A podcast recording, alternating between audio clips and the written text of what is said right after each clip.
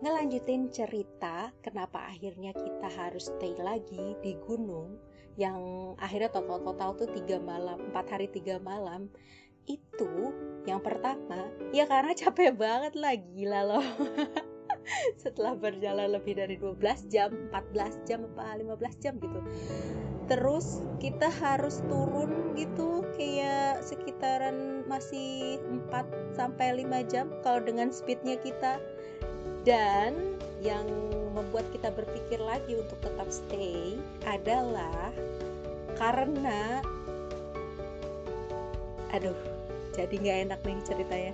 Tapi karena ternyata di malam itu adalah malam Jumat guys. Dan itu adalah malam Jumat Kliwon.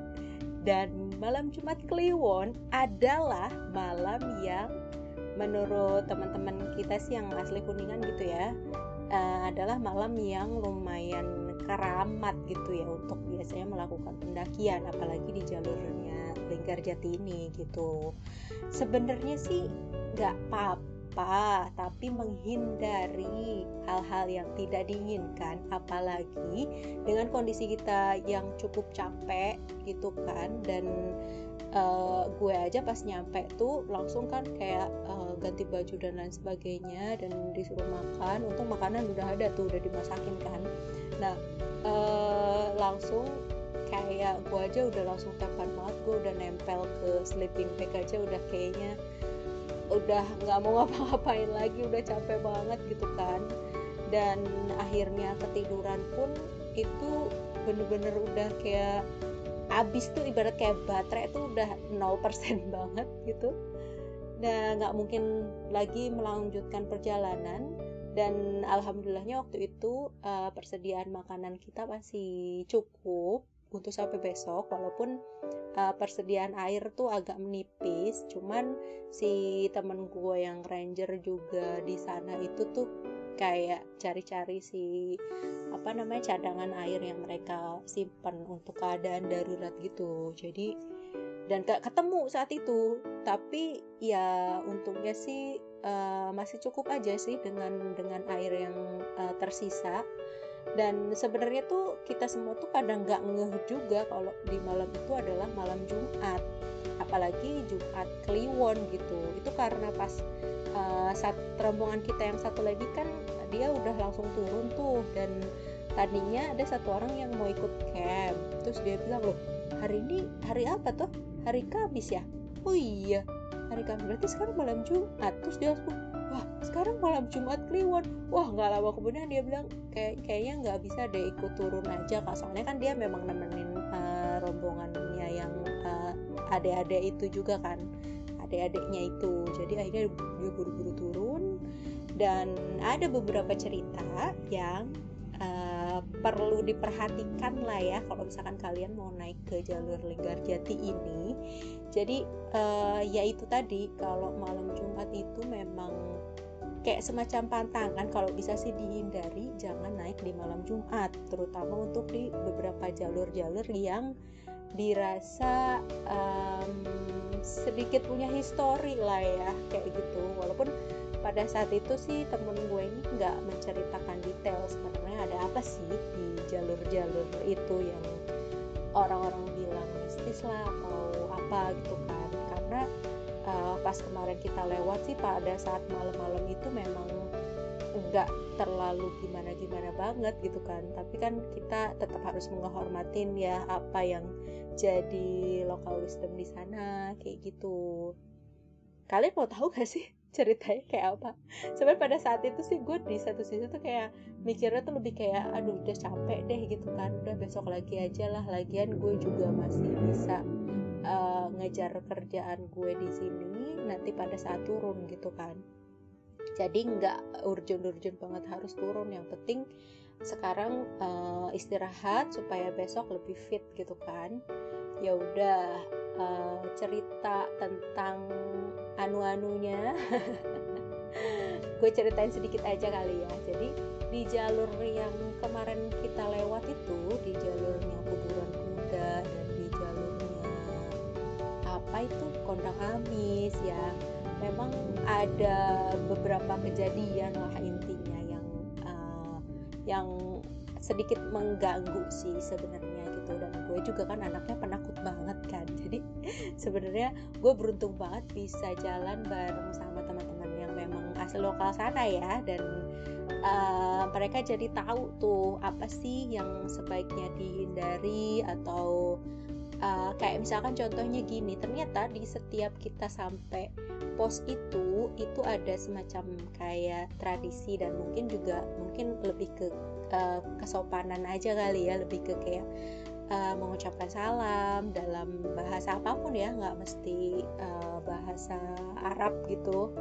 Yang jelas uh, lebih ke apa ya perasaan menghormati aja bahwa kalau uh, namanya juga area gunung ya kita nggak bisa kayak jangan sembarangan atau kita juga harus uh, niatnya jangan yang aneh-aneh kayak dan dan selain itu pada saat puncak itu dari teman-teman sih ada yang apa namanya uh, azan gitu loh. Jadi siapa pun setiap rombongan yang sampai puncak itu ada baiknya untuk melakukan azan gitu. Dan gue tuh baru tahu juga sih oh kayak gitu ya. Kalau nggak kayak gitu gue juga nggak tahu sih sebenarnya.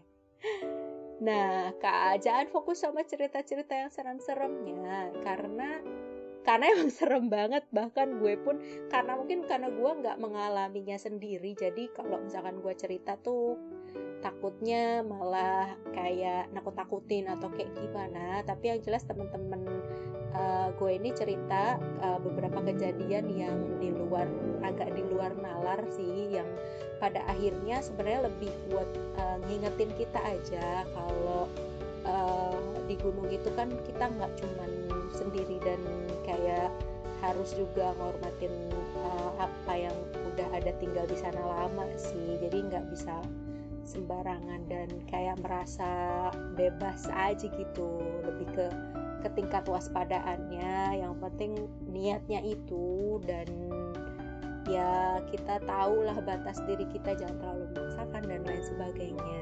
Gitu sih ceritanya masih penasaran ceritanya apa. Jangan deh karena gue orangnya penakut banget. Tapi mungkin suatu hari gue bakal cerita tapi enggak sekarang. Penakut? Walaupun sebenarnya ceritanya enggak maksudnya mungkin serem sih serem. Tapi maksudnya ya mungkin karena dia ceritainnya enggak seserem itu kali ya. Tapi kayak lumayan sih kayak uh, yang ada cerita-cerita kalau dari setiap jalur itu kan ada kayak semacam uh, apa leluhur gitu ya leluhur atau kayak buyut yang memang uh, tinggal di daerah situ dan udah lama memang udah lama di situ gitu kan. Jadi kita saling menghormati aja gitu. Gitu deh ceritanya. Akhirnya kita malam Jumat di Gunung Dong kebayang gak sih? Gue sih sebenarnya nggak pernah ngebayangin kalau gue malam Jumat Kliwon ada di salah satu gunung yang masuk daftar list gunung paling mistis di Indonesia gitu kan. Agak deg-degan karena pas tengah malam itu karena mungkin gue tidurnya agak kecepetan. Terus tengah malam itu kayak jam 12 tuh kayak kedinginan tapi sebenarnya nggak sedingin itu sih. Cuman ngerasa dingin aja badan nah akhirnya gue tuh kayak jam 2an itu gue keluar tenda. Karena kan kalau di luar kan ada api unggun kan emang kita bikin api unggun gitu. Jadi ah ini udah nggak bener lagi gue mau tidur lagi juga udah kayak udah pindah posisi udah kayak apa mana kaki tuh ketekuk tuh kayak sebenarnya bisa nggak nekuk cuman kan tidur kan biasanya tuh kayak ngerengkol gitu gak sih kalau cari-cari posisi? Udah ini udah nggak bener banget akhirnya gue keluar dan mereka uh, ada udah pada tidur. Nggak tidur sih kayak uh, ganti-gantian gitu tidurnya. Terus kayak di depan api unggun ya udah cerita-cerita aja sebentar sampai akhirnya udah deh gue kayak tidur di depan api unggun aja deh. Karena di di tenda tuh udah nggak bener gitu udah kayak nggak mau tidur gitu. Mungkin karena memang kedinginan juga sih. Akhirnya gue tidur lumayan lah tidur tidur dikit sejam. Karena tuh rasanya memang lama banget dari jam 2 sampai jam 3 pagi aja tuh kayak uh, panjang banget gitu kan. Makanya dikasih tahu kalau ya udah sih tidur aja gitu kan. Lama loh ini sampai subuh tuh. Ya udah ternyata bener aja kan. Untung apinya anget terus ya udah bisa sambil tidur tiduran istirahat lagi. Sampai subuh tiba oke udah merasa agak lega sih sebenarnya pada saat subuh uh, tiba itu. Karena kayak situasi agak mencekamnya itu udah mulai hilang. Karena mungkin gue anaknya penakut itu kali ya jadi nggak mau ngebayangin yang aneh-aneh. Tapi itu kan kondisinya sangat mendukung gitu. Malam Jumat Kliwon coy. Dan gak kepikiran banget bakal ada di gunung di malam Jumat Kliwon ya udah alhamdulillah banget nggak ada apa-apa di malam itu. Nggak tahu sih kalau yang lain tapi gue percaya kalau kita memang hmm, dijagain dengan baik gitu. Ya udah akhirnya pagi datang terus kita siap-siap tuh beberes sarapan dulu sempet sarapan dulu ngapain dulu ya. Pokoknya seslow itu perjalanan kita kali ini. Dan gue tuh menikmati banget gitu kan. Walaupun turunnya ya lagi-lagi terseok-seok lagi kan gitu kan. Aduh turunan nggak nggak habis-habis banget sampai akhirnya apa kuburan kuda terus sampai ke mana tuh? Ke Pangalap sampai ke Kondang Kamis terus turun ke pos tempat kita naik kayak gitu. Terus nggak lama kemudian kita dijemput deh naik motor untuk ke tempat uh, homestay buat kayak beberes dulu sih kita. Dan memang kita tuh rencananya emang stay satu malam lagi untuk baliknya besoknya gitu. Kita bisa nyampe nya sebelum sore dan udah udah katahan banget kayak pengen mandi dan lain sebagainya. Kebayang 4, 4 hari nggak mandi. Nggak ketemu rasanya enak banget pas lagi mandi. Capeknya sih masih kerasa banget kaki aja jalannya udah kayak robot kayak malu-malu gitu. Dan bahkan sorenya tuh kita sempet kayak uh, akhirnya makan mie ayam bareng-bareng. Belum lagi uh, kita tuh ke tempat kayak nongkrongnya anak kuningan gitu. Hits banget emang tempatnya dan yang ternyata tuh jauh banget yang gue pikir kayak oh oke okay, 30 20 sampai 30 menit kan kalau kayak di map. Taunya ya Allah 20 sampai 30 menitnya tuh bener-bener di jalan gitu. Udah itu udah kayak perjalanan kalau kayak di rumah gue nih di Bogor udah kayak ke puncak gitu. Itu kayak jalanannya sepi pada pemandangannya tuh bagus banget sebenarnya. Cuman saat itu tuh lagi mendung jadi sore-sorenya tuh agak gelap tapi jalannya tuh kosong yang memang segitu tuh uh, mungkin lumayan rame ya. Sampai atas rame banget yang nongkrong nongkrong dan akhirnya awalnya kita nggak dapet tempat duduk kita sholat dulu ngapain dulu. Akhirnya kita dapet tempat duduk nongkrong sampai agak malam sedikit nggak terlalu malam juga turun. Akhirnya istirahat di kasur juga setelah empat hari tinggal di gunung. Wow banget ya sih nah kira-kira gitu sih ceritanya.